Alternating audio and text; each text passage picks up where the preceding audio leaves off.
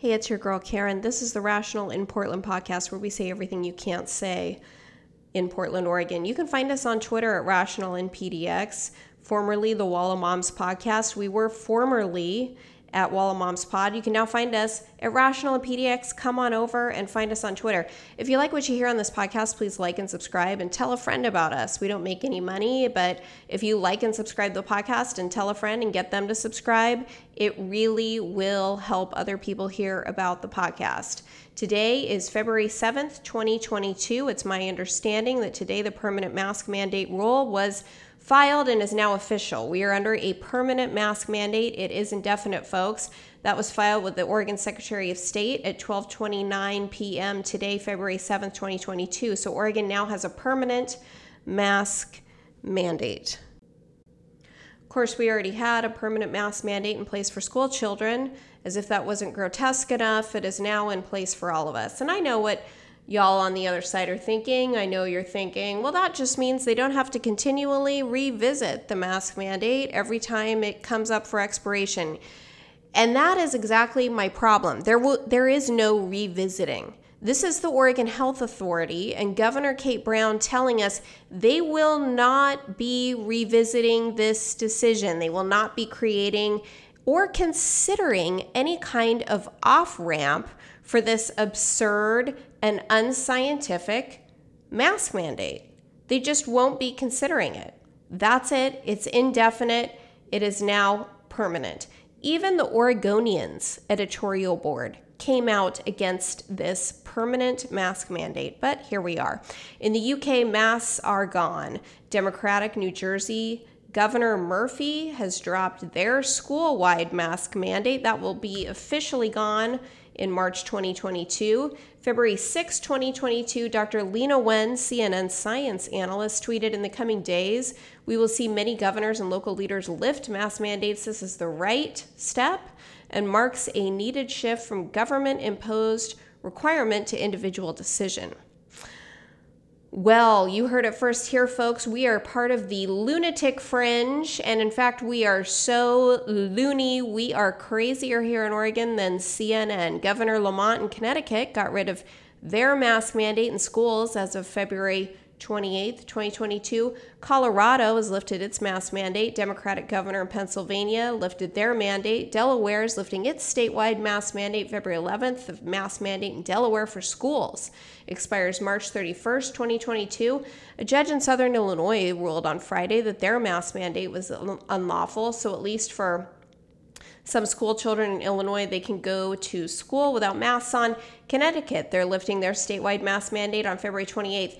This will leave Nevada, California, Hawaii, Illinois, with the exception of the schools that can take theirs off per that judicial ruling. Illinois still has its indoor mask mandate. New Mexico, New York, Oregon, and Washington, that's it, folks. Just eight states left in the country with a with a mask mandate, and ours is loonier than them all because ours is permanent. High profile professional Jennifer is our guest for today's podcast. This was recorded before the mandate became permanent.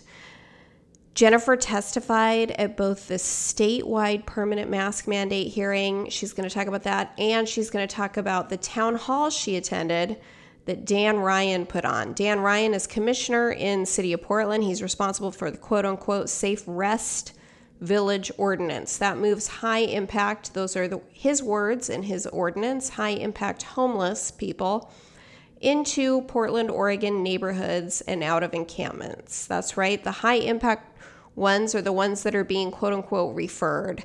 I know all of you that were pro this Safe Rest Shelter program were excited about the possibility that people who wanted services would be referred potentially by social workers, nonprofit workers to these safe rest villages where they can get safe said services. However, that's not how this works. If you read the ordinance, what it says is high impact homeless. What is that? We'll break that down for you. Stay tuned. We'll be moved into Portland, Oregon neighborhoods. We will break all that down for you. Stay tuned for all of this. Jennifer, take it away. Tell us about this town hall that Commissioner Dan Ryan conducted in regard to the homeless ordinance. literally, they had a guy put on a presentation who runs 11 house, uh, 11 shelters throughout the um, state, who was not. They were. They had just started talking about the possibility of a contract. So he, it was like he was auditioning for the contract while on this town hall. And so what, whatever he said, it could be, I mean, they had to have known about this, this guy. He runs the Wapato program. Oh. So why, why are they waiting? And I mean, why would they wait until now to start talking to him about managing these villages? It just makes no sense. Um, and, well, I'll save this because I do. I, I have gleaned a ton of information about what the real deal is and what they're what what they are like putting earmuffs on and hoping for the best, what they are deliberately with you know misleading about. Um, and I've you know I've now participated in two full town halls Yeah. and um, have read probably 40 emails from various city, uh, city entities that people in my homeless group have shared, and I've gotten bullshit responses from probably 10 emails that I've sent. First of all, how did you hear about the? I think some people just didn't hear about it or didn't know how to attend. So, do you want to start with the homeless or should we start with the mass? Oh no, let's start with the homeless. Okay, so how did you hear about the town hall in which they were going to be discussing the city's plan to Yeah. put homeless throughout neighborhoods in what they call safe rest shelters?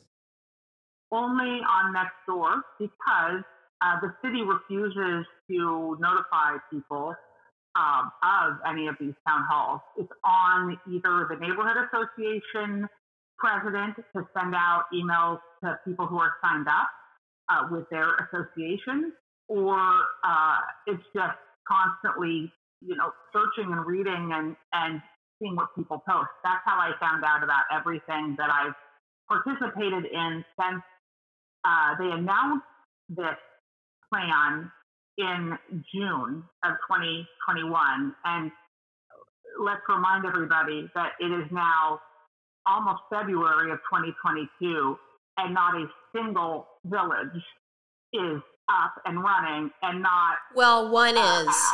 One is. There's one under. Let me find out where it is. There is one. But that's a different type. Is it? That's a that's a yes. That's not one of the six that they said we're going to be part these low barrier. No, that's true. that's It's not. Um, it's not in a neighborhood. It's under under a bridge. It's not in a neighborhood. Yeah, and I and I think that there are rules and conditions uh, to live there. Oh, oh, Um, how do you know so- that? If it's the, are you talking about the one in the southeast industrial area that you can kind of see from uh, like the 405 near OMSI? Yep. And it's got the Uh, I- on-brand white tents that the Oregonian was taking pictures of, the white shelters. So the Oregonian, when it Yeah. featured an article about these quote unquote safe rest shelters, had a photo of the white little homes. It looks like white plywood tents. Um, and then they put like a white and- visqueen around it or whatever. And they had a photo of it before they'd all moved in when it was nice and tidy.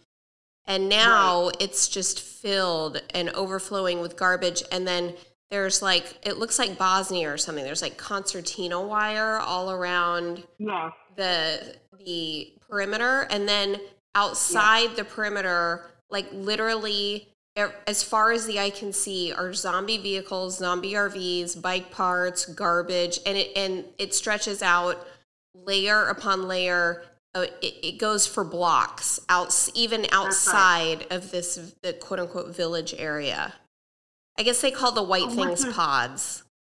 Right, which is telling because if I'm right and that that is a different um, uh, program that does require people are engaged in services and treatment and and and it's still in the condition it is imagine what it's going to look like if Ryan is successful in putting one of these low barrier villages villages. Do you really think it requires that? If if if that site, if that village that we're speaking of near OMSI, the Oregon Museum of Science and Industry in Southeast Portland, if if that area required you to live, if you were going to live in a pod that you had to agree to engage in services, why would it be attracting blocks and blocks and blocks of people and garbage? Because they, they want nothing to do with services. Oh, I, I agree. I agree. I, I don't understand I, that. I don't understand. My, I, my, they must have removed whatever requirements. Maybe you signed something that, that said you would be interested in services, and then you were allowed to move in, and you could renege on that or not, and they wouldn't kick well, you out. I don't. I don't think that location has 24 hour staff on site. Oh, I, I it, there's have, no way it could. And I don't know who right. would, who in their right mind would agree to that. Right. I mean, if you look at it, it looks like re, it, it looks like sub-Saharan Africa collided with a crime scene. Yeah. And I'm not talking about a humanity, the humanity crime scene that is sub-Saharan Africa, but like sub-Saharan Africa collided with the Bronx or the South Side of Chicago, just like really, really scary looking stuff and shit going on. Like you don't want to be anywhere near any of that, or just like filled with you. It's clearly like filled with unwell and unpredictable people, um, totally on the edge at at the very bottom of their lives. Like these are these are not people getting services. No one near this place is engaged in services. I mean, if they were, they'd go, "What the hell am I doing here? I got to get out of here. I got to call grandma so and so and get a bus ticket and I'm not living like this." I mean, right. I mean, it, it's because because the city never talks about it. It's never mentioned. They don't talk about it. That's exactly right. They, so, I had to do my own research to find out where that where where those yeah, photos that the probably, Oregonian had, where they were getting those. Yeah, they probably pulled out. I mean, I there there's probably no one that down there that's doing um, anything. And, and, then and then you have what uh, Ryan's plan is, and, and and you know it should be pointed out that that location is not in the middle of a residential neighborhood. It's close to residential. No, it's not. It's it's it not at all. It's it's it's where it's frankly where these things should be. Um, although I it should be closer to where these these. If you're going to put the homeless somewhere, it seems like you should put them next to the services, as opposed to we'll just move you into a neighborhood and we'll bring We'll just put the services with you. We've got all this commercial empty space downtown. Oh yeah, and all over the expo center. I mean, every every possible um, you know location that makes sense has been requested or or endorsed, and they find reasons uh, to say no uh, to all of them. I don't um, I don't understand what the reasons would be to not see the the only thing that explains it and we'll link this in the show notes is the Willamette Week again we got to circle back to the Willamette Week article where they exposed uh, Sam Adams former mayor Sam Adams who's now the right hand man of Wheeler this is like the fourth horseman of the apocalypse here Ryan Hardesty Wheeler and Adams Adams is supposed to be the face of this and selling it to the community. And he promised, see, he met with the law firms, and it explains all this in the article, but I, I already know this story because I know the guys that and gals who talk to him.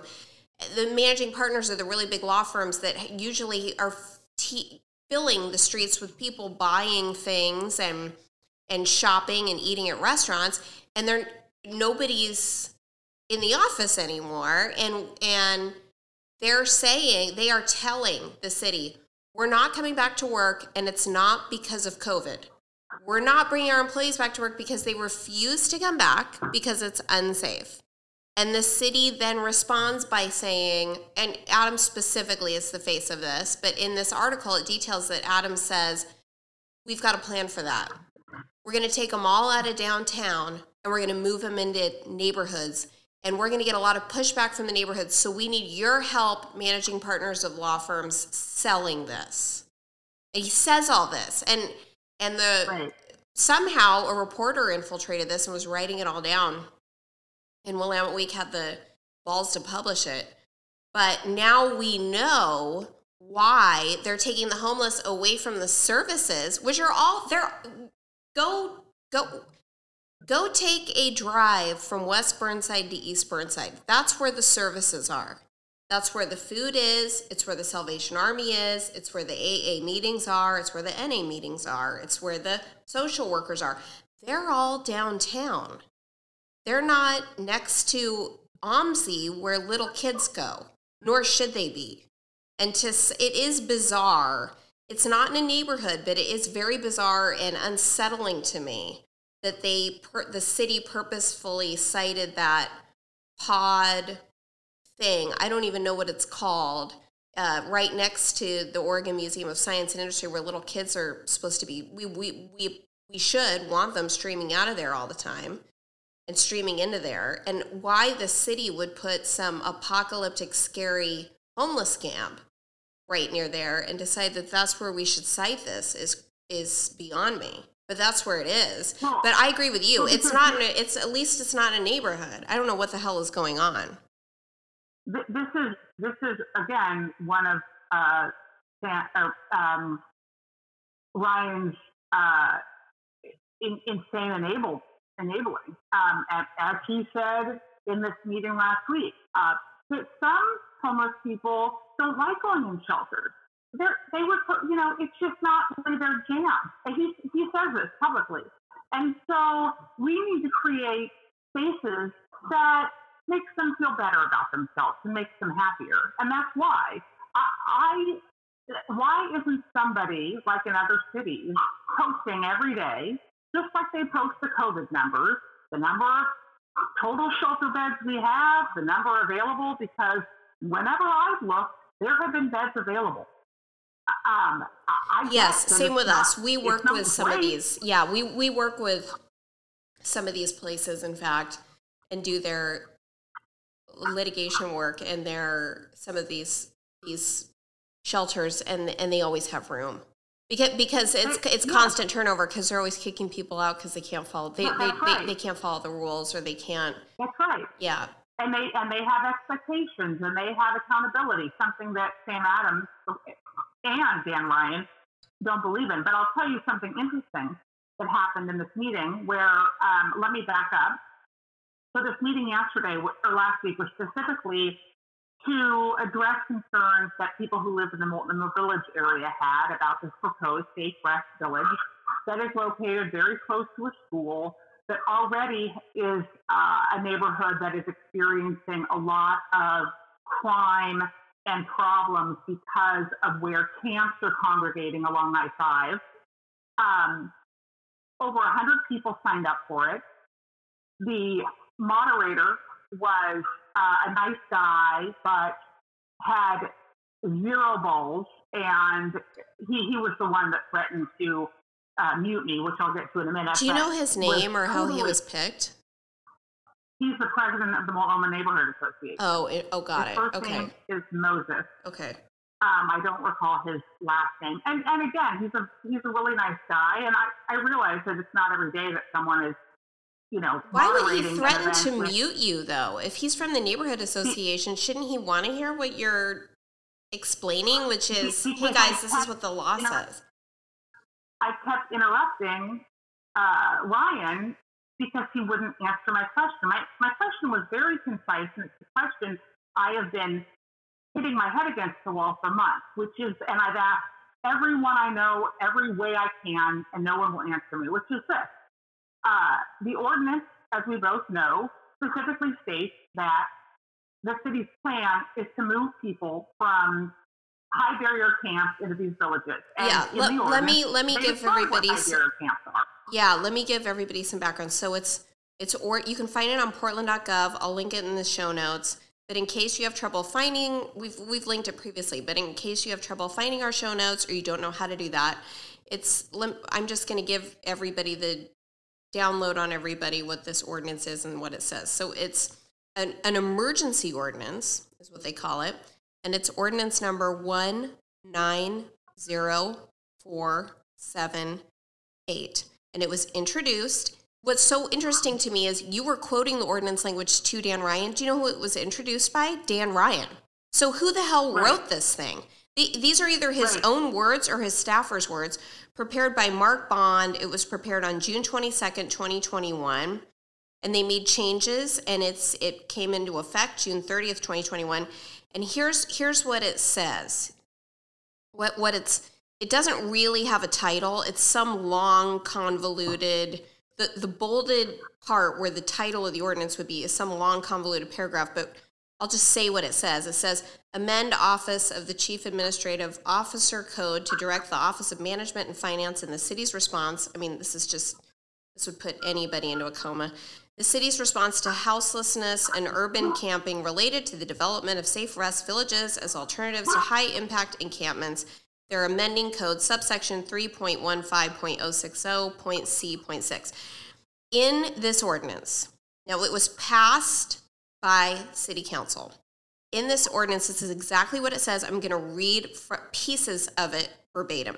Section 1, section 1 Fourth paragraph says City of Portland has experienced a significant increase in its unsheltered houseless population in the past decade, many of whom live in tents, makeshift structures, vehicles, and other places not meant for human habitation. We're still in section one and just skipping a fair amount of it because this thing is lengthy and unnecessarily filled with verbiage. But paragraph 15 of section 1 says safe rest villages are outdoor shelters which provide baseline services such as sanitation, hygiene, case management, security, and most importantly, dignity and stability. Uh, 16, Council has directed city bureaus to provide a list of surplus city property for use as outdoor shelters by June 30th, 2021. Outdoor shelters on city property will be known as safe, safe rest villages. Now, moving down through the code is where we get to the really, really good stuff. So they d- define in section, let's see. Then there's a section of the ordinance where it says, now therefore the council directs, colon, and it explains exactly what the council is going to do. So it says in subsection B, the impact reduction program will refer persons residing in high impact encampments to safe rest villages when available and will assist said person's relocation to safe rest villages. Referral to a safe rest village is voluntary for the referred person and the referral decision is not a factor in the determination of the impact reduction program under Directive C of this ordinance.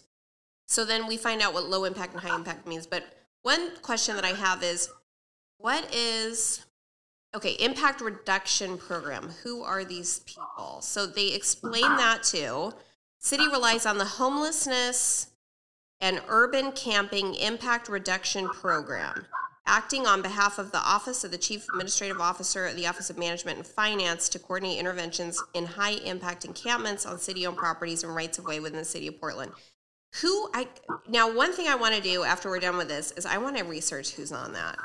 And I'm dying to know if it's some some goofball organization that we're paying or organizations or if they're city employees. I don't know, but I'm going to research that. Oh, so I, I don't know who these it's people another are. nonprofit.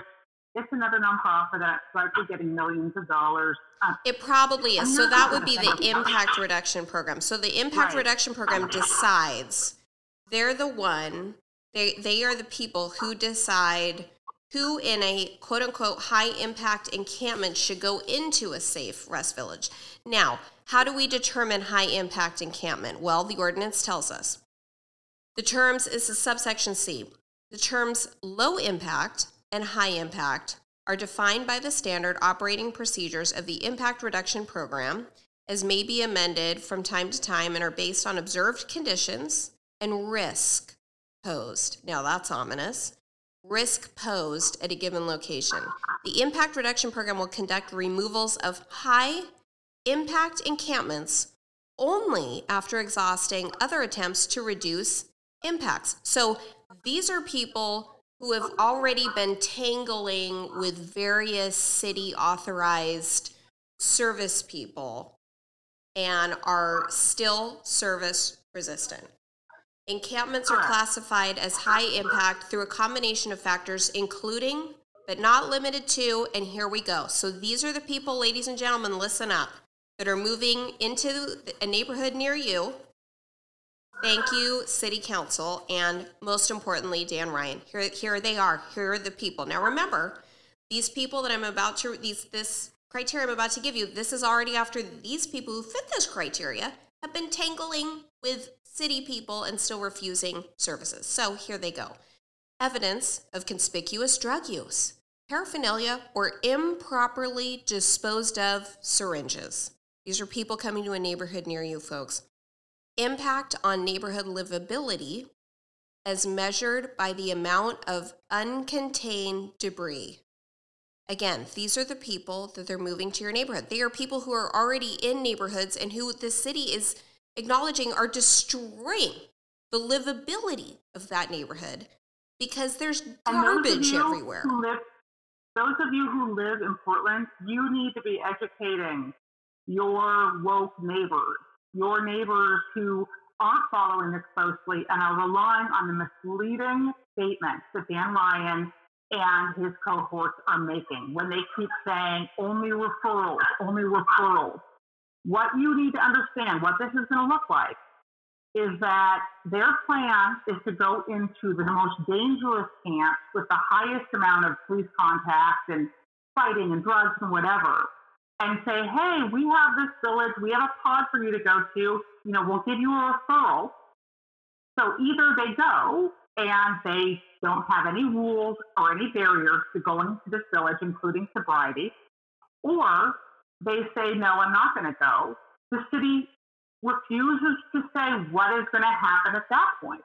So if they say, no, I'm not going to go, is the city going to say, well, then you need to leave and we're going to trespass you. And so if you come back again, blah, blah, blah.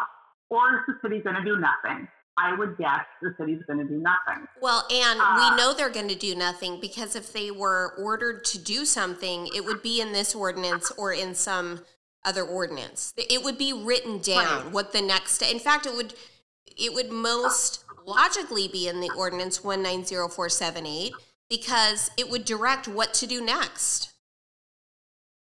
Right, and and so I have been for months trying to get the city to answer my my one and only question, which is assuming you're successful in clearing one of these high impact camps because you get everyone into the village or whatever what are you going to do to prevent new people or the same people from returning a week or two later?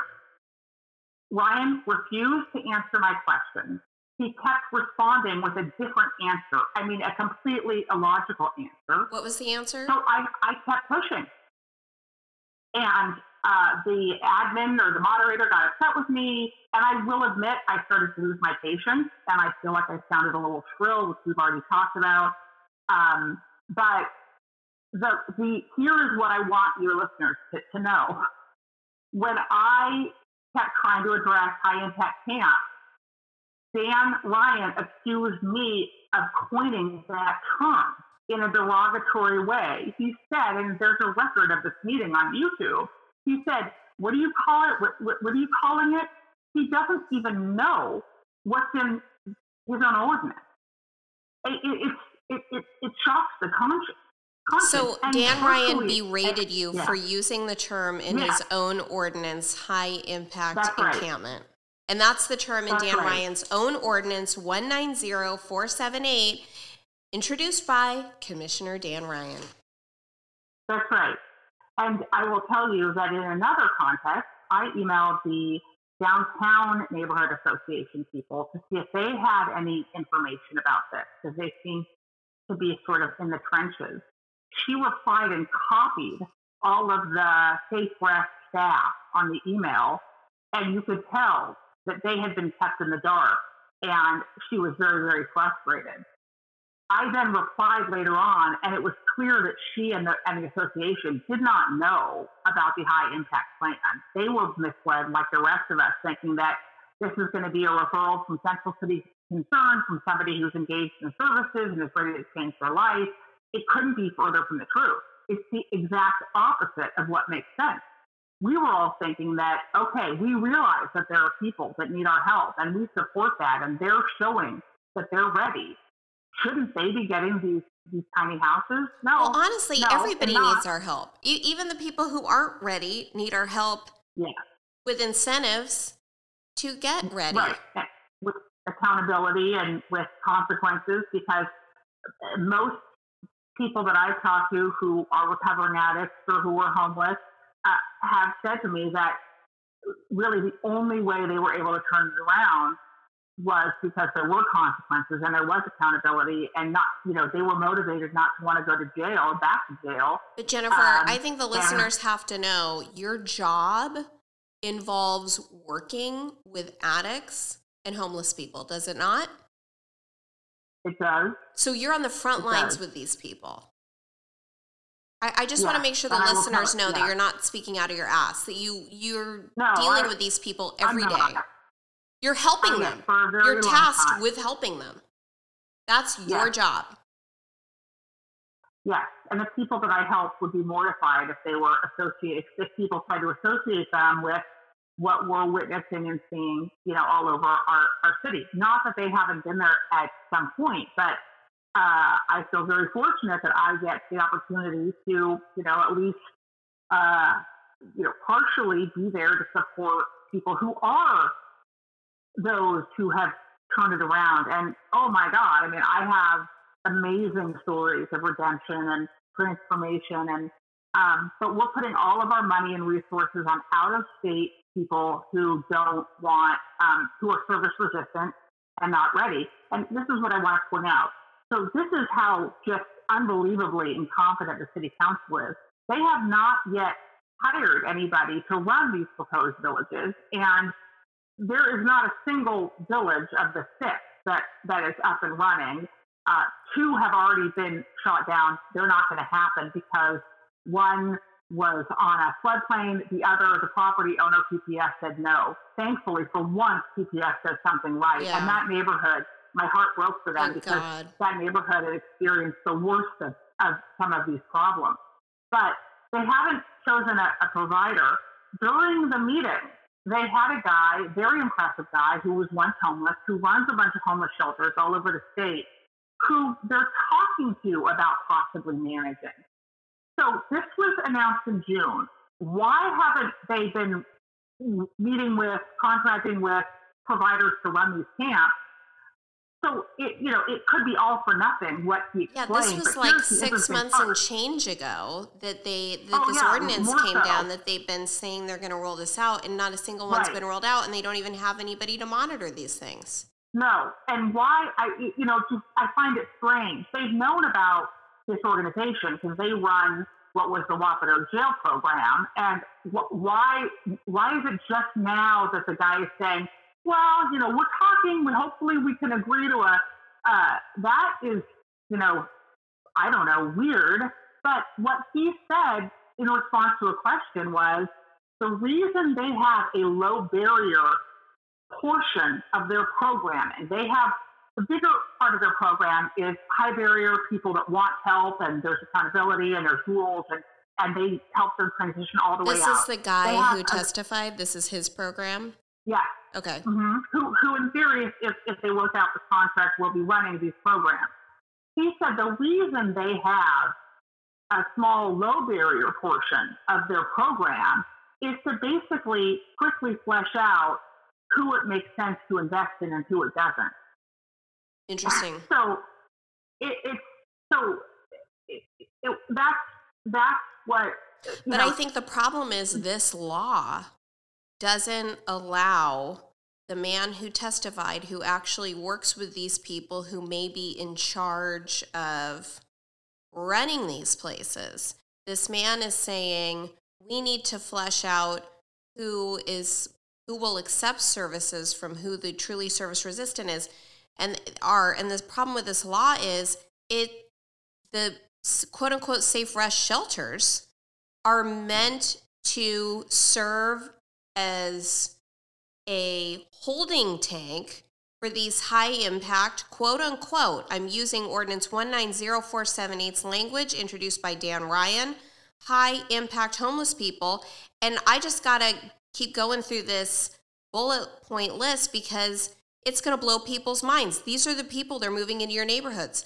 Evidence of conspicuous drug use, paraphernalia, or improperly disposed of syringes impact on neighborhood livability as measured by the amount of uncontained debris, proximity to school, park with playground, or private residence, environmental impact on natural areas and or the presence of hazardous materials. Again, people that are being purposefully moved into your neighborhoods.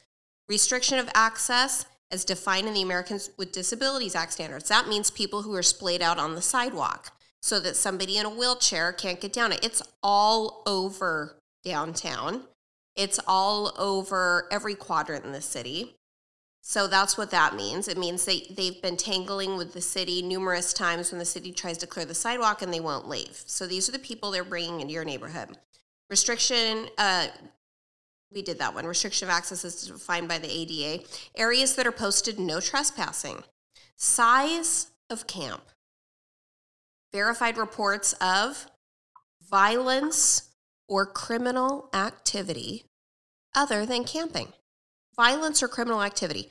They don't define violence or criminal activity. So it could be as minimal as drug, well, in this state, it could be as minimal as drug manufacturing, like a meth lab in an RV, or as serious as a sexual offense or a rape in a camp blocking public access, restricting maintenance activities. Now, here, here's another good part that I don't think a lot of our listeners understand. They also make it legal in this ordinance, 190478, introduced by Dan Ryan. It is law in the city of Portland. They start, the next set of paragraphs is making it legal to camp within a certain amount of feet away from a door, a residential door, a door of a business, or a school. And here we go. Listen, listen to the teeny tiny amounts of space that tents have to be kept from doors of schools and homes. One, at least 150 feet away from any public, private, or parochial preschool, elementary, or secondary school other than a high school. So the high schoolers, they can handle the sex offenders and the drug dealers and the rapists and the chop shops. But we're going to make sure that those camps are 150 feet away from a preschool, elementary, or secondary school. 150 feet, folks, is not a lot. It's not. It's not a lot of space. So that's legal. As long as you're 150 feet away from a preschool, you can set up shop, set up camp. 150 feet away from a child care facility or preschool recorded program. Okay, again, go ahead, set up camp, but just be 150 feet away from a child care facility or preschool recorded program. At least 100 feet away from a high school. Now, see, that's why they didn't clear the camp right adjacent to the Cleveland High School track that was spilling over the sidewalk into Cleveland grounds that kids had to walk past every day. They didn't clear it because it it was more than a hundred feet away from the building itself, and so it wasn't able to be cleared under this ordinance just for its proximity alone. It has to meet all these other criteria of the high impact encampment to be cleared. So if you want to set up shop 100 feet away from any high school within the city of Portland, you feel free to do that. Set up your camp. outside a designated environmental overlay zone, natural area, scenic overlay zone, or flood hazard area as adopted by the city, outside a wildfire hazard area. Here's here's another good one. 50 feet away from the property lines of a developed park. So there you go, Laurelhurst Park. Well, as long as you're 50 feet away from the property line of that park, you can set up as many tents as you want. Here's a good one 10 feet away from the entrance to a residential structure unless said structure is a child care facility or a preschool. So if you're in a home, you best start a preschool out of your home.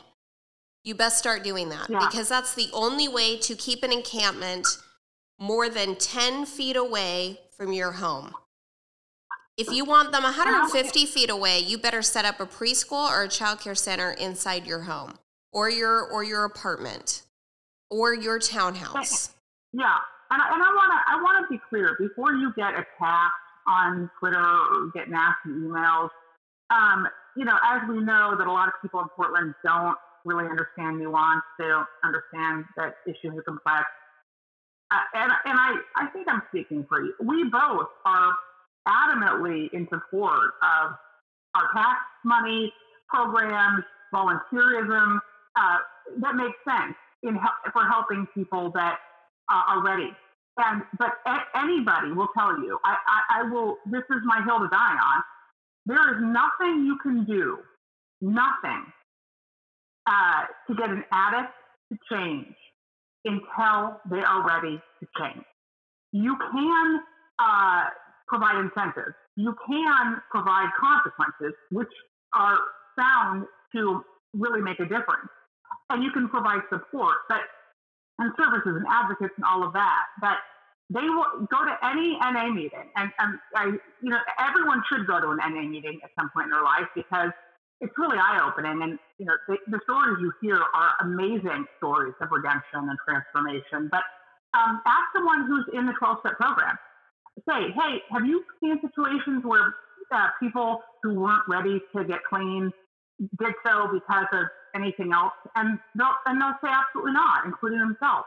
Um, th- this program, you know, Sam Adams made a deal with the devil that still didn't pan out because, um, rightfully so, every neighborhood association is going to fight tooth and nail to prevent these low barrier camps. Uh, and, and low barrier is important. People need to understand this. I have heard Dan Ryan say directly on two different occasions on two different town halls they have no intention or plan of screening anybody. That his brilliant idea is that if somebody's on probation, the probation officer will manage and decide whether or not they should be there.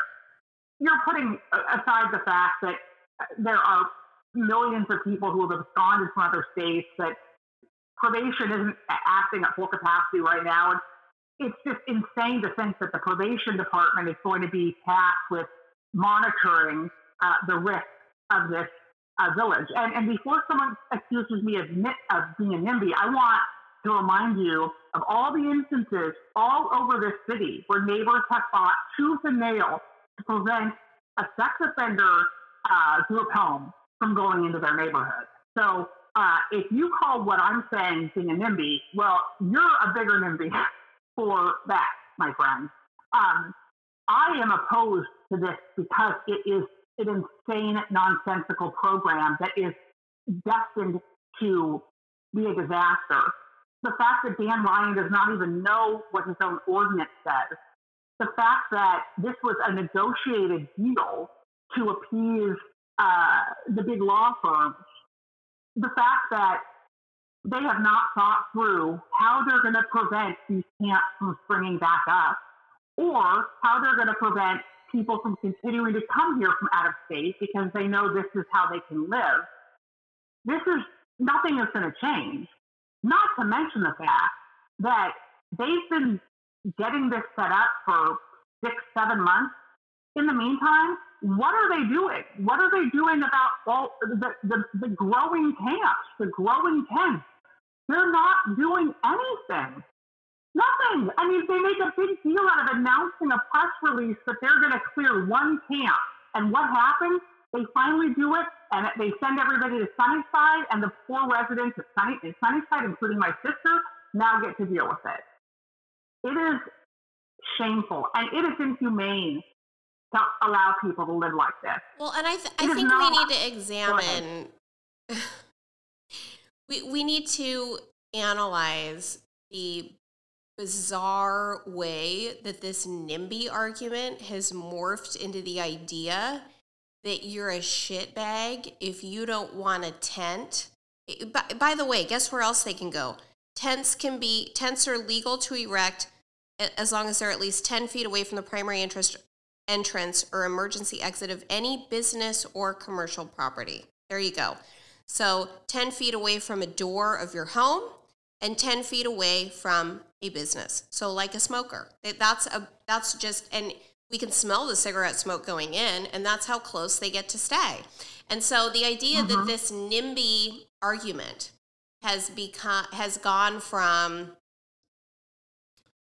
something like you're a shitbag because you don't want poor people living near you, which I think is a right. completely separate discussion from totally. you're a shitbag because you don't want somebody in a tent who lives near you is insane because what the data says and what common sense says if you drive around the city or look at the people living in the tents and what they're doing is that these are addicts and mentally ill people who have absolutely reached the point that their lives are unmanageable, period, or else they wouldn't be in a tent.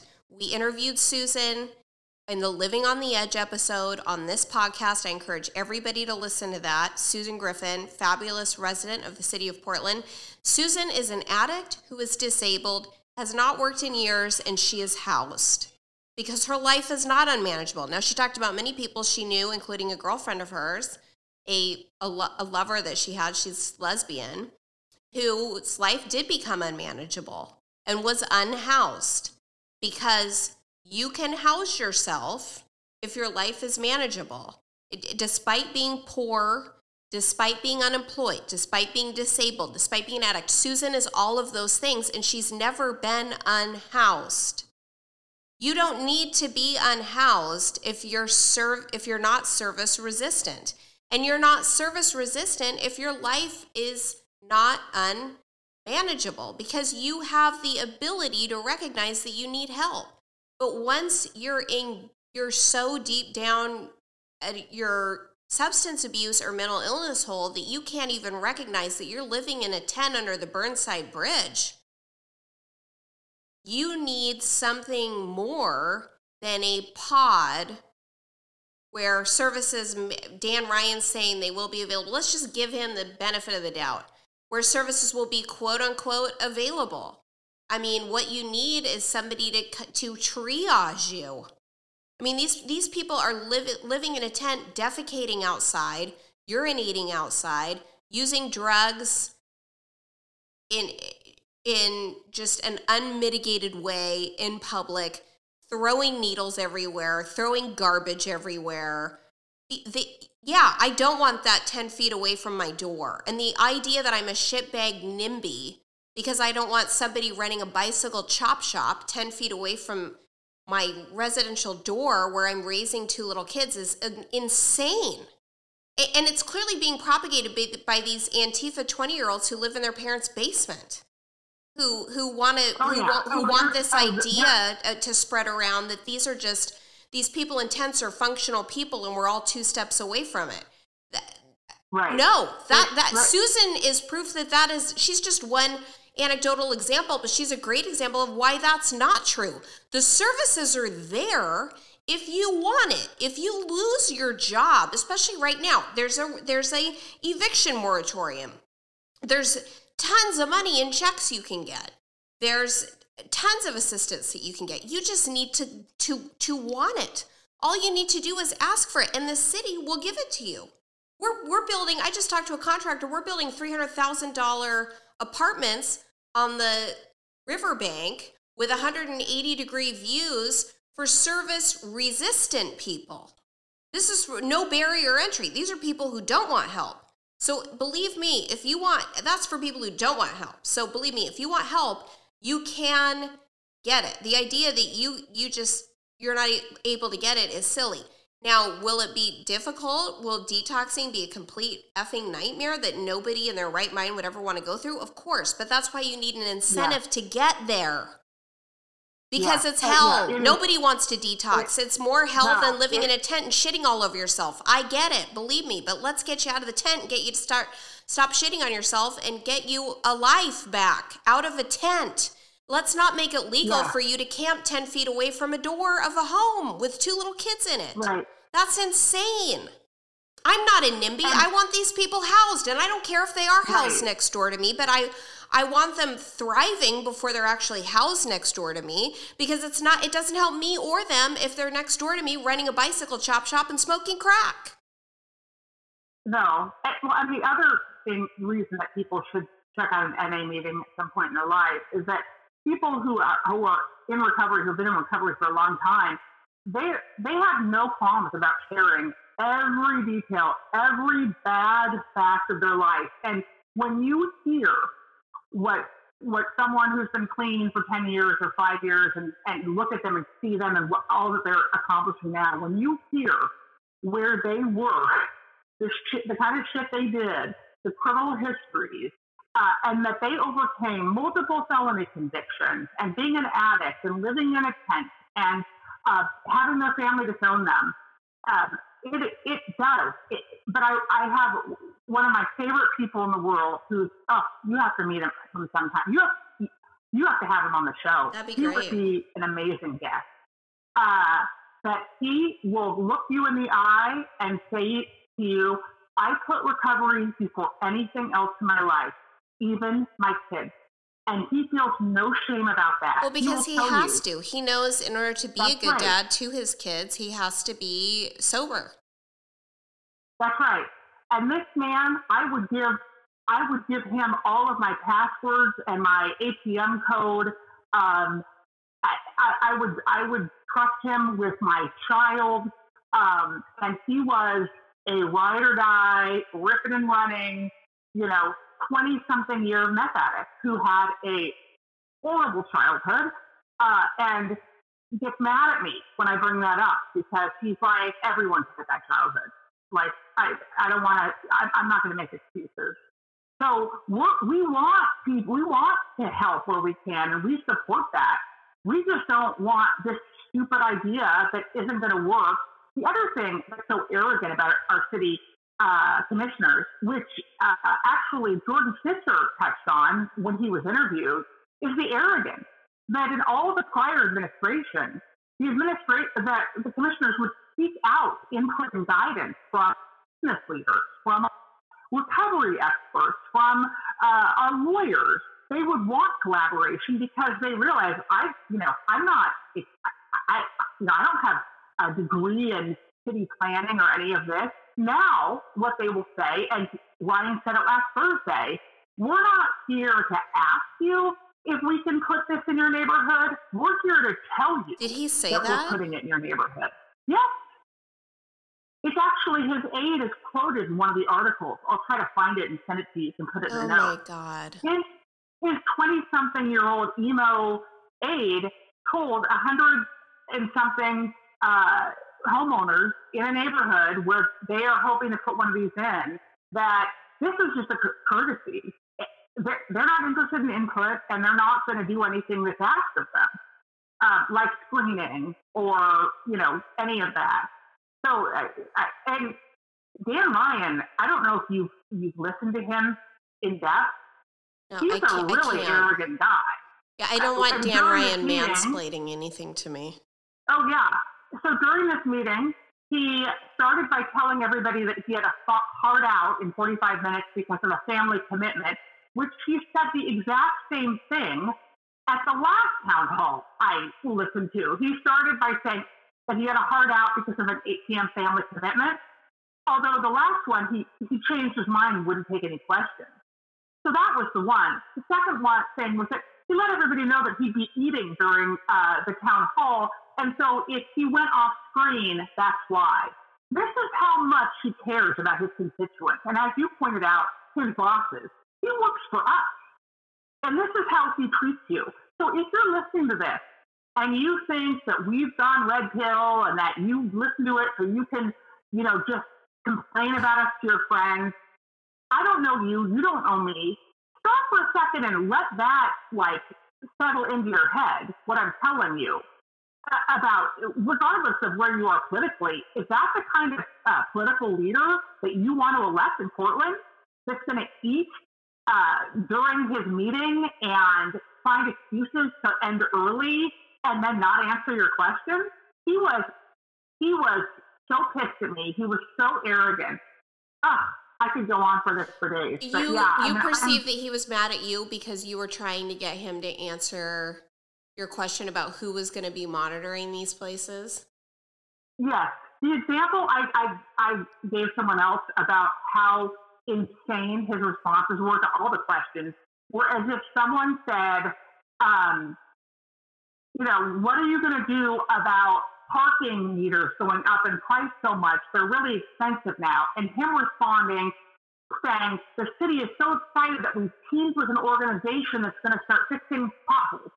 That's how disconnected his responses were. I, it, and then and then he would take it to one of these aides who I, I'm not trying to be ageist, but man, they look young. Um, who would kind of answer, but didn't. I mean, one of his aides said, I mean, who I'm sure is, you know, this is the kind of kid that calls 90 year olds by their first name and thinks he's equal and does the okay boomer thing. Uh, but he said uh, that, uh, and I'm, I'm, I'm summarizing, but he was, he expressly said, we're not here to ask if we can do this in your neighborhood. We're here to tell you that we're going to do it in your neighborhood as a courtesy. Well, yeah, because the law's there and they're allowed to do it.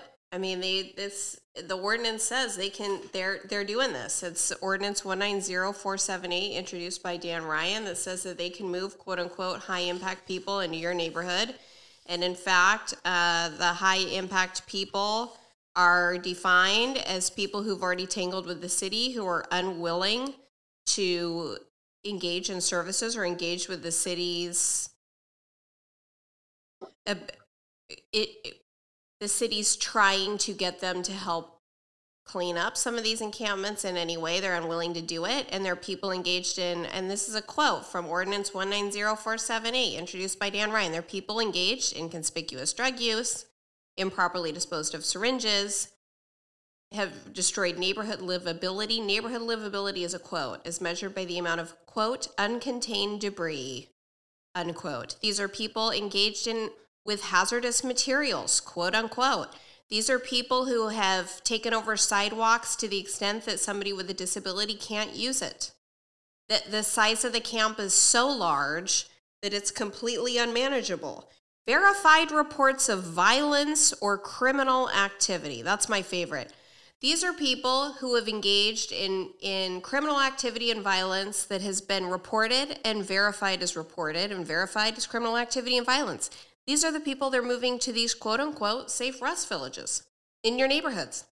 High impact homeless. That is who is is going to your neighborhood. And it's just nobody understands it. And Dan Ryan either doesn't know that. He does he either it doesn't know what his own ordinance says, so he's either stupid or he's pretending not to know what his own ordinance says. He's lying.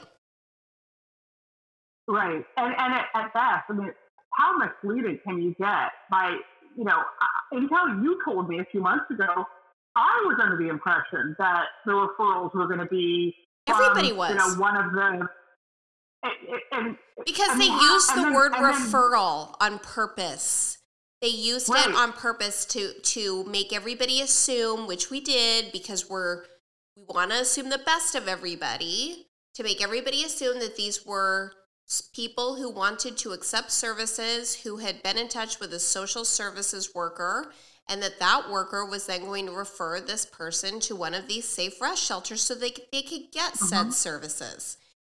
No, uh-huh. I think I'm the only person in the city who had read this ordinance. I mean, I had all these neighbors think, talking about how they were supporting it. They they were happy. I mean, this bullshit about how we're NIMBYs, we're not.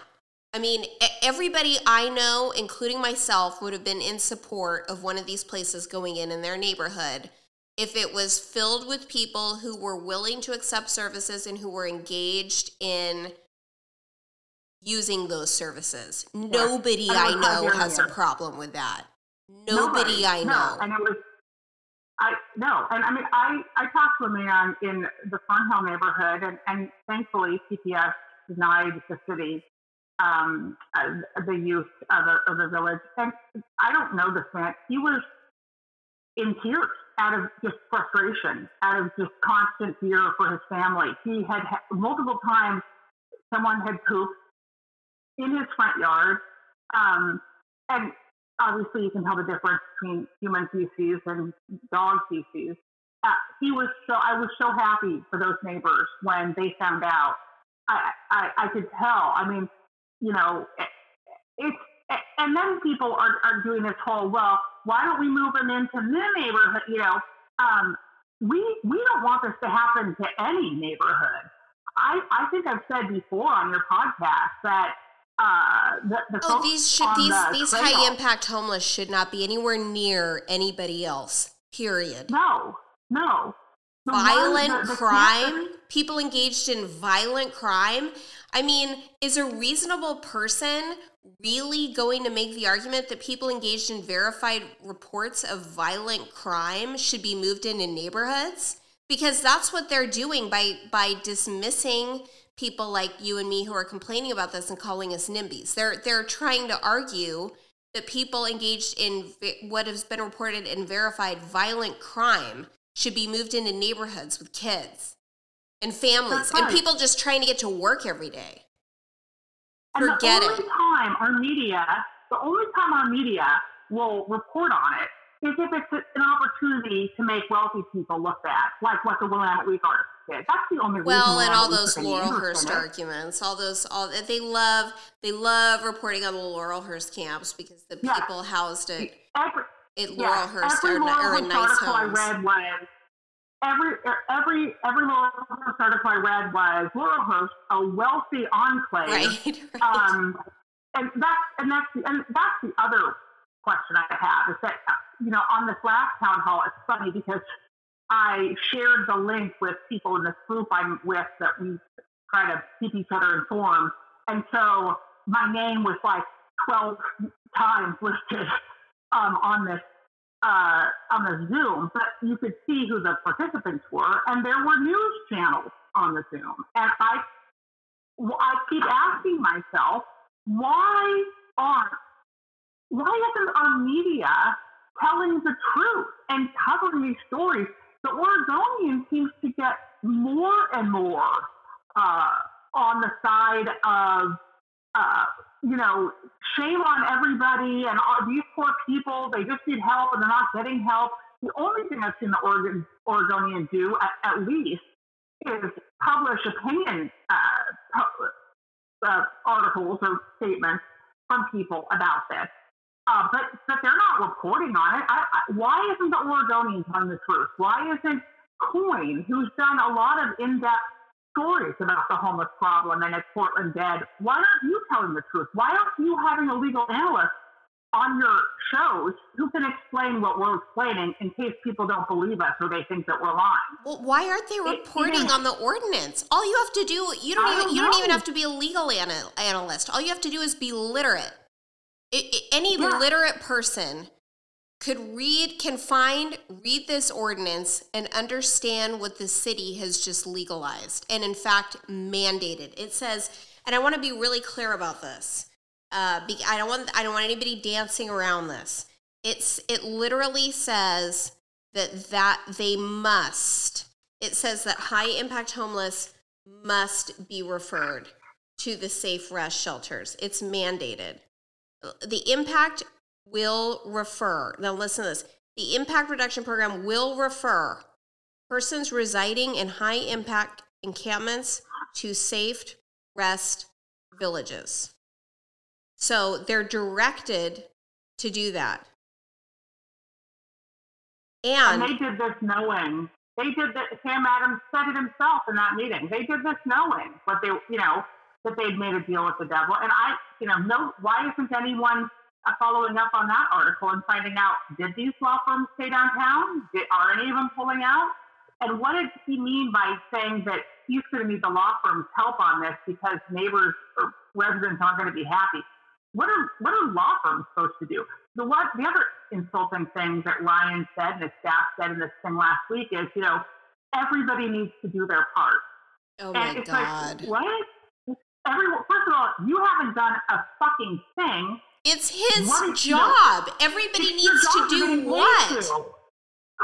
No, every We're trying to get to it, work so we can pay taxes Right. that fund your salary and all these programs. We're supposed to take Yeah, on other tasks too? Like what? What exactly uh, do you want us to do that you're tasked with, Dan? That, I, that's exactly right. That's And so insulting. insulting. And and not to mention the fact that what are they what are they doing all day? Because in the meantime, wouldn't you think they're like, okay, we're still waiting to find out and let's be clear. So right now, only one location is even a maybe, and that's being contested by the neighborhood. Which one is that? Federal, it's the armory. And this Oh. is why there's a legitimate reason, in addition to the concerns of, of uh, high impact camp.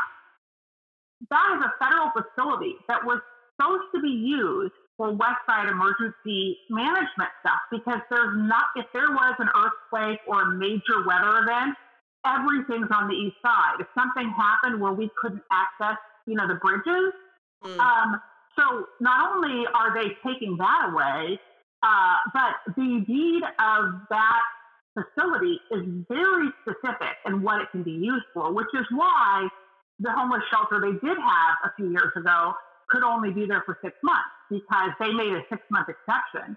But the deed does not even remotely imply that what they're planning on using it for uh, it, it is encompassed within the intent of the deed. And so the neighborhood association has asked FEMA to review the proposal. And if FEMA says no, then that, that site's also dead. And that means that six, seven, eight months later, they have not cleared a single uh, camp. They have not done anything to get people off the streets in you know horribly freezing, terrible weather, and they're literally back at square one with nothing to show for it. And and why are we not demanding more? I, I, don't understand. I, I, and I'm happy.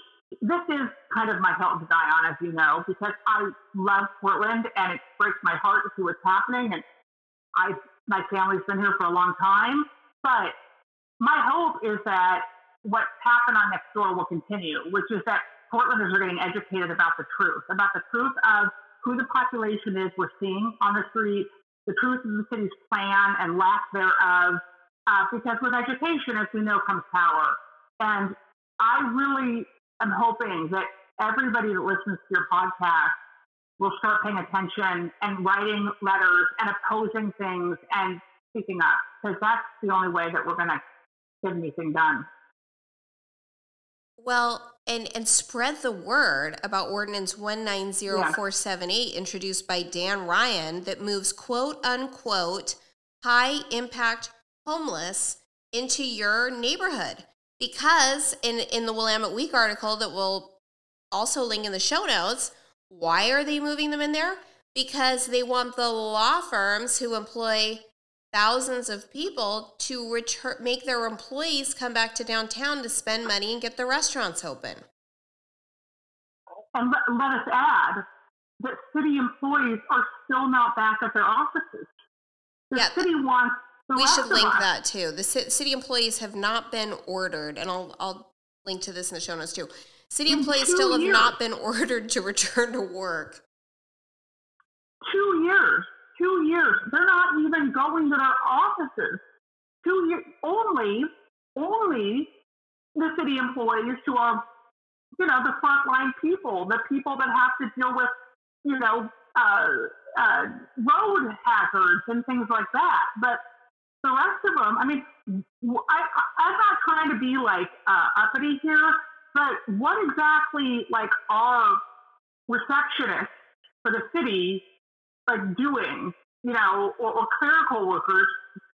What are they doing at home? I mean, how how does what does that look like? Are they doing are they doing any work? I mean, have they laid and who are they off? accountable they... to, and how are they keeping them accountable? And why aren't they? Right. Why aren't they answering? Why aren't they providing updates to taxpayers about what is going home with all these going on with all these uh, uh. people at home? That's right. That we're paying That's to right. stay And, home to not come back to work. and I will tell you, it'd be a hell of a lot less scary when I have to go downtown for work to know that there were people there when I, you know, with my keys in my hand, either run or, or fast walk from my car to where I'm going because I, I it is it is scary and it's empty, and so you're even more vulnerable as a woman when you know you know that there's no one across the street that's going to come running um, if someone goes off on you. And uh, I've had a lot of close calls, and I mean, you know, your husband has had has had to deal directly with unwell people who have broken into his office. Oh yeah. Um, you know, it's numerous, numerous separate there's incidents. nothing left. There's there's nothing. I mean, we we have a mutual friend who was joking because she was entertaining some kind of big players from out of town, and uh, you know, not. That, I mean, I love Pasquini. Don't get me wrong. We get we eat Pasquini all the time, but you know, you might not want to do the Pasquini thing when you're trying to like schmooze someone and get their business and whatever, because there's nothing left downtown. Um, it's so sad. And then there are these people that keep trying to convince everybody that Portland's fine, but feel compelled to write these tweet tweets. Oh, it was downtown yesterday. It right. Was it was beautiful. Alive." It was beautiful. People were spending money like crazy. I don't know. I don't know what these mega people are talking about that say that Portland's Yeah. dying. I on Nextdoor, someone had posted that there are these still these nut job churches that protest in front of PSUs, you know, with like that, you know, God hates bag shit. And I couldn't. I was like, that's still happening. And I said, you know, I mean, Is that, true? Oh, it's true. It's and and my daughter was like, oh yeah, they're there all the Like time. And- Westboro Baptist type people? Yes, yes, like that, like an iteration of that. Oh, fascinating. I, said- didn't even know that. I didn't either, and I said, it's Why aren't people covering that? That would be interesting. I don't know.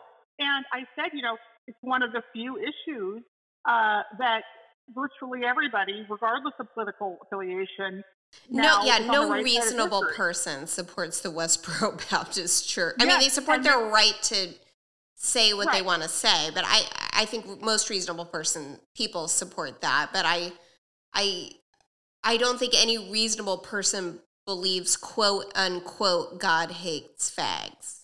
No, I, I don't, and I don't. I and- certainly and don't. no, and, and so this man replied and said, "You're right." He, he said, "Me and my very conservative friends are all, you know, pro. I always get it wrong. LBQ. Um, you know, we there- and- and- LGBTQ plus. Yeah, and he said, and let's be real, um, Portland has much bigger issues to worry about than this. Oh, interesting. Um, well, nobody in, I mean Portland.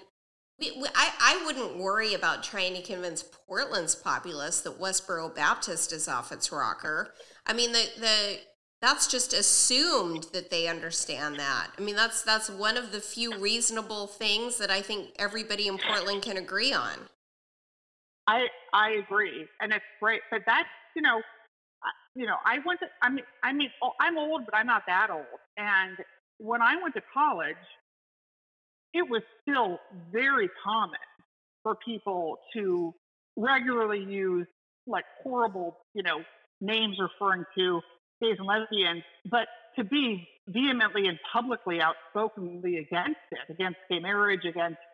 Um, so we have, I mean, thankfully, on the in the last 20, 25 years, seen this, you know, the right side of history happen. But anyways, I got on a on a tangent. Um, No, that was talk interesting. About the, yeah, it was interesting, and I've never seen. I drive by PSU all the time, and I and my office is right by there, and I've never seen it. It must be a weekend thing. Oh, and I guess um, I've I wanted to make sure I answered some questions that I received. At, oh yeah, uh, Rational in PDX on Twitter. That's our Twitter handle for the sh- for the Rational in Portland show. So you can find us on Twitter at Rational in PDX, and of course this is the former Walla Moms Pod, and we're now at Rational in PDX uh, post our rebranding. But I did get a question what is the definition of high impact homeless and that was from msted msted3 and i'm glad we answered that and then super fan colonel william ludlow on twitter at oryx underscore not underscore c-r-a-k-e asked are there any lawsuits or court proceedings underway by citizens to stop implementation of the permanent mask mandate and but you said you thought there were, right, Jennifer? I know. I I know that in New York, um, I I think I said, why aren't we doing this here? Um, on a lot of levels, but I I'm aware of an organization. I don't know much about them, so don't you know go ballistic on Karen saying they're super right wing. That seem to be uh, it's sort of organized in trying to fight the permanent mask, but I don't know of any current plans um, to uh, to to bring an injunction. I think it will have to be some sort of business-based group where the masks really impact um, businesses. A woman who spoke early in the OHA hearing or at the OHA hearing, she was very, very articulate and did a great job of articulating why this mandate has such a big impact what on various industries and businesses. But despite that, despite that, I'm hearing now over 300 people spoke. I, I know at least 125 people spoke. Every single person who spoke, despite what the media said that there were some neutrals, there was not a single neutral speaker every single person that spoke spoke out asking to end the mask mandate. And we heard dads who broke down crying, describing that the fact that their children have never not worn a mask. Um, These are dads, that, like men dads, who are crying. Yeah. These are dads who live in Southeast Portland who are uh, traditionally, I would guess, vote left and are Democrats. Uh, and as I have said, uh, COVID is is doing for the right what no one else could, in that uh, people have become single issue voters who will no longer stand by and watch the Democrats, you know, re- destroy their kids' childhoods. Um, but multiple dads, and it, it was clear that these are guys who are not we normally don't sign up to speak at a public hearing. And for uh, people uh, who was, would laugh at the phrase destroy their kids' childhoods, what did they describe was happening to their kids who were permanently masked? They, they talk about how in their younger kids, when this is the critical time to learn, you know, crucial, uh, you know, social uh, communication, verbal communication, that they are way behind developmentally than their their siblings because of what the mask does. They talk about just the sanitary issue with a little one being, you know, in a mask all day who already doesn't wipe their nose. I mean, we all know what little little ones don't, you know, don't know how to deal with hygiene effectively. Uh, kids having to play sports in masks, which frankly I can't imagine. I mean, I, I don't know that I would be able to exercise with a mask on, or at least cardio. Um, uh, there was a doctor who spoke, an MD, not a you know not someone who uses doctor. She was an MD. Uh, there were multiple medical professionals who had the data and the facts, and they were able to explain why it doesn't do anything. It's theater, um, you know, that uh, we're, you know, things are going down. Everyone gets Omicron, regardless of whether you're uh, vaccinated or not. Um, I was so impressed by the level of, you know, the amount of effort and energy people put in preparing. One woman I thought very poignantly pointed out that OHAA did not broadly publicize this public hearing. People had to find out by word of mouth and then schedule it in the middle of the work week, in the middle of a work day, so that people have to take time off from work if they want to be able to speak. Why would they do that? I, you know, I, that that that just doesn't make sense. I, I will say, in their to their credit, they did let I think every last speaker speak because uh, my understanding is the first day it was seven hours, and I think they may have gone into the next day. Um, but there was not a single person. Oh, here's an important one two different people that have substantially diminished lung capacity describe how incredibly hard it is for them to function with a mask and breathe. Uh, that when they go grocery shopping, they have to stop every two or three minutes because of how much the mask impedes their ability to breathe. There was a hearing impaired woman, and this was equally infuriating. They didn't set up closed captioning for this meeting. So she had to spend the entire meeting. She has some hearing capacity, but not much, with her you know, TV or whatever turned on at maximum. But she talked about what how devastating it is for the deaf community. And I don't want to hear people talk about get those masks with the you know plastic cutout. Give me a fucking break. Um, you know, deaf people who read lips rely on being able to see the lips move to be able to communicate in life.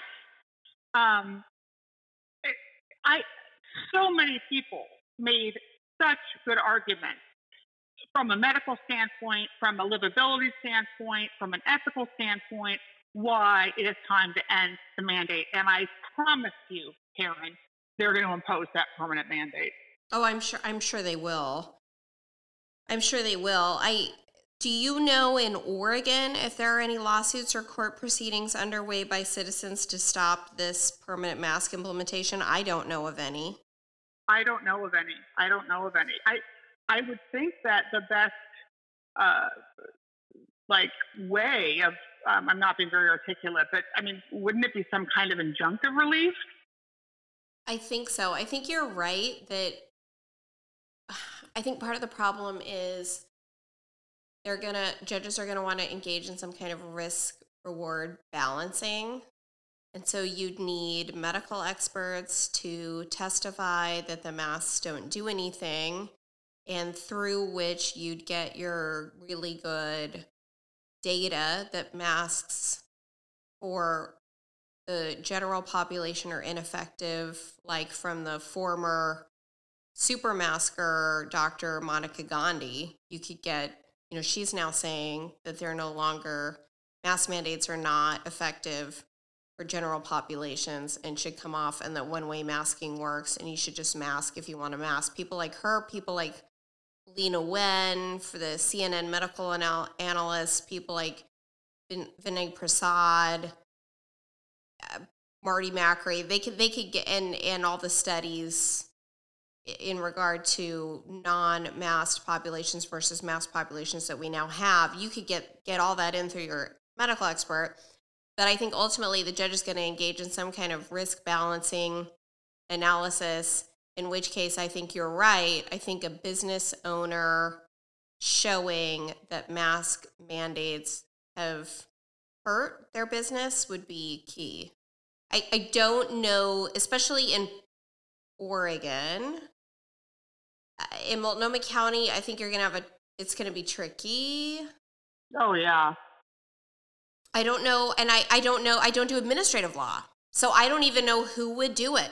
I really don't. I, I'm sure you could raise enough money to do it if you identified the person who would take it on, but I don't know anybody who is equipped, any lawyers who are equipped to bring such a uh, lawsuit. I really don't. I don't either. And there's still such a stigma. I mean, so often when I try to have any kind of, you know, reasonable conversation with people, these are the people that just blindly follow whatever you know, OHA or the governor says. And I think you'd have to go outside of Portland.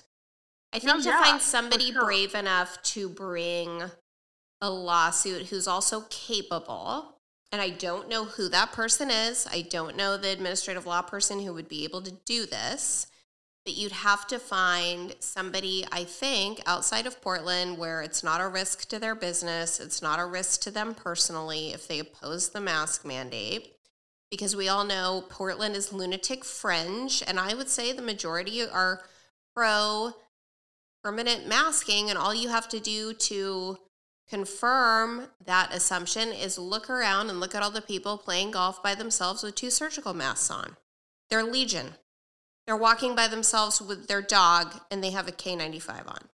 So these I- are the people that we're dealing with. So I, I think you'd have to go outside of Portland find find a lawyer have no idea who they are if if you're a lawyer who specializes in administrative law get on twitter and and publicize this and and let people know that you're open and available to do this because i'm sure we could raise enough money to hire somebody but i think it probably has to be outside of portland. It, it has got to be somebody who's skilled in administrative law and i don't know i just don't know who that is so i don't know of any such lawsuits. I wish i did. And then the other question that Colonel William Ludlow on Twitter had at O R Y X underscore not underscore C R A K E was what would that look like if there were? I think we just explained that. And then he wanted to know, Jennifer, if you've taken an intro to handgun course, and you did. You you're totally skilled with guns. oh yeah. Wait, what was the question? He wanted to know if you had taken an intro to handgun course yet. Oh yes, and he, I love that guy. He's so cute. I I do cu- I- too. his, his picture is so funny, and I'm so curious what, What is his like picture life. of? Do you know? I don't. I think it's some character from a movie, like some kind of kooky guy. Yeah, I Uh, love. I, I'm assuming it's a guy. I actually don't even know. It might be a woman. we may be misgendering you, Colonel William oh, Ludlow. I'm, I'm constantly misgendering people. I thought Rose City Outrage was a man for a long time until she said something. I'm like, oh no, this is this is a lady. yeah, I think This Rose City. Outrage on Twitter is a woman. Yeah, uh, I'm, I'm, but I always have these visuals in my head of Right. what I think people look like. Right. Um, but yes, the answer. Is, I mean, I definitely, we definitely need to do follow up. But we, I have a friend who is a retired, actually a retired Secret Service agent who's a badass. He was on the presidential detail for both Bush and uh, Bush Jr. and Clinton, and he took us and gave us a a private lesson. Um, and then we need to do more and you know practice. It's, and it's it's still remembering which thing goes, you know, which thing, what's the safety, what's the, you know, all that. So uh, it was it was great. It, it was very empowering. Bye, Jennifer. We will see you next time. Thanks so much for coming on. This just in, it's about three o'clock in the afternoon, February 7th, 2022. I have whiplash. OHA just filed for the permanent mask mandate this afternoon, but now I'm hearing that the OHA is lifting mask requirements for schools and for the general public as of March 31st, 2022. Now, I want to be really careful here. Here's the thing. Now that the OHA has made the mask mandate permanent, okay? Now that that's happened, they can force us at a, at a whim. No state of emergency, no metrics, no hearings. My understanding is, although I'm not an administrative lawyer, that OHA, uh, based on the other lawyers that I've spoken to and based on the uh, OHA administrative rules themselves, that OHA, Oregon Health Authority, can not only keep the mask mandate permanent, they could just ignore what they've just tweeted out, which is that they're removing the indoor masks by 331 generally and in schools, they can also put back into place the permanent mask mandate generally and in schools at any time, no metrics, no no state of emergency whatsoever, no just at a complete and total whim. They can uh, they can lift it and they can put it back.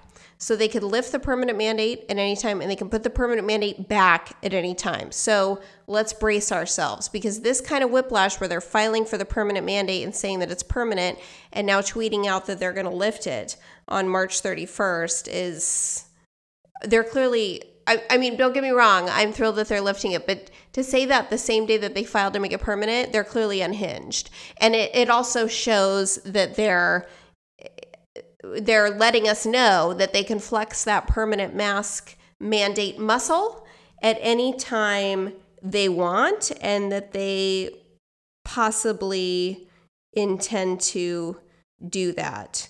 So be careful about the March 31st mask mandate lift because the rules expressly state that the Oregon Health Authority, that's two specific positions, have the permanent power to lift and replace the mandate as they see fit forever.